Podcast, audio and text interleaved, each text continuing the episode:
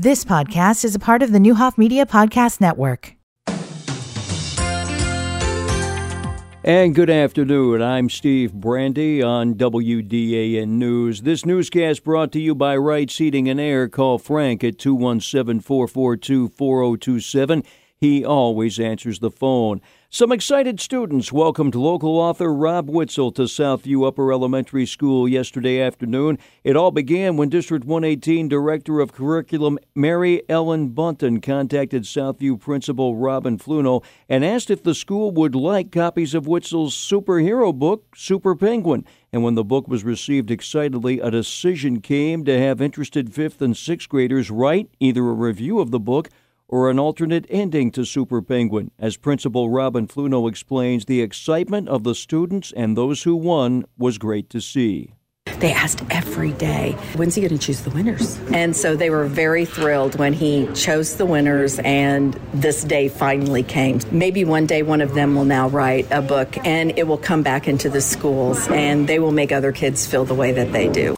Kayla Butler, the librarian at Southview, said seeing enthusiasm about books is always encouraging. I'm super glad that they were excited to write and excited to read it, so makes me feel like I'm doing my job right. For Rob Witzel himself, yes, he could see a little of his own self in the contest winners he selected. It's very encouraging. I think, you know, I was their age once and loved to write, and so it's kind of cool to see these guys early on and know their bright futures in front of them. And the winning Southview students let us know what one of their favorite books is.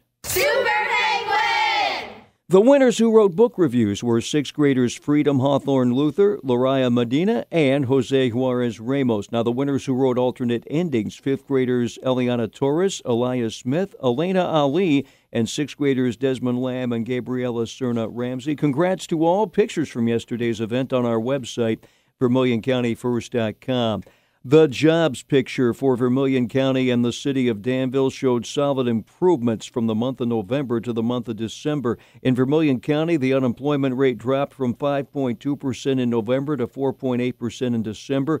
Vermilion County's rate stood at 5% flat in December of 2021. The city of Danville's jobs outlook improved as well, with the unemployment rate dropping from 6.3% in November to 5.3% in December.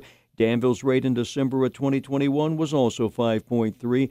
The Illinois Department of Homeland Security says the latest numbers have not been seasonally adjusted.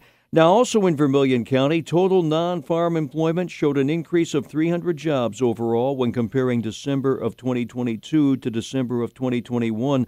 Looking at more specific categories, a gain of 200 jobs was reported in manufacturing, while gains of 100 jobs reported in education and health services as well as the other services category. We should mention, though, a drop of 100 jobs in the retail category from December of 2021 to December of 2022.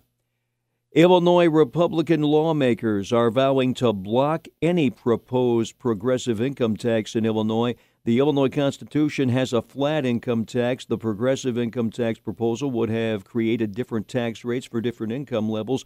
Back in 2020, voters rejected that idea. Crain's Chicago Business reported that State Senator Robert Martwick plans to offer the measure in the coming weeks. Senate Minority Leader John Curran announced a resolution to block the tax. So, we are here today to talk about our firm resolution to reject the latest attempts at changing to a progressive income tax. Martwick said something needs to be done to avoid cutting funding.